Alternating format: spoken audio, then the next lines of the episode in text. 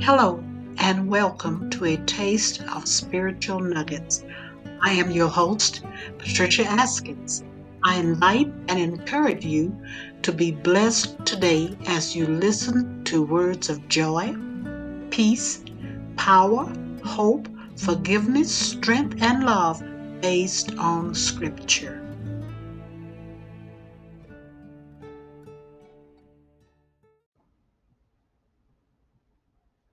Hello, once again. Here I am, Miss Evangelist Pat from Focus Ministry. I really want you all to enjoy this one.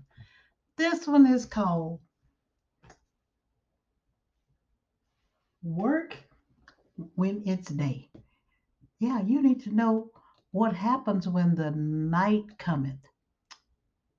When the night shows up, do you know what? We really cannot work. And this scripture will tell you that.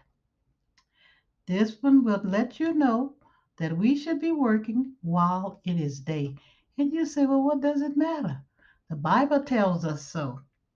The scripture is John 9 and 4. We must work the works of him who sent me while it is day.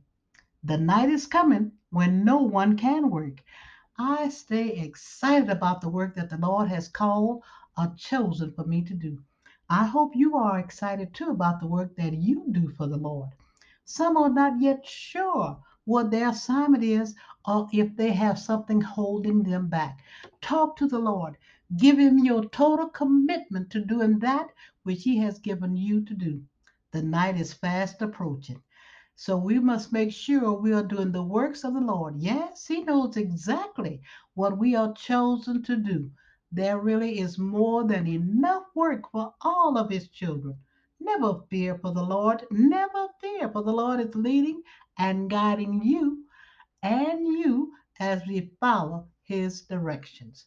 Sometimes a bubbly personality is how God uses someone to win others over to the Lord's side. Others have a melodious voice to sing and bring people to the Lord's side.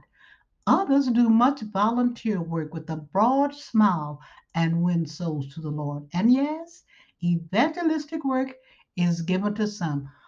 Our Lord knows you so well, He will assign you to the task where you are most needed. Our works are His working in us. Rejoice and do the work while it is yet day. Here's a brief prayer. Dear Lord, give each of us the strength to work mightily while it is day. We are workers in the vineyard for our master. Amen. Be blessed today.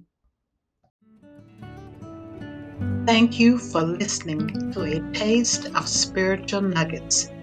I hope that you were wonderfully blessed.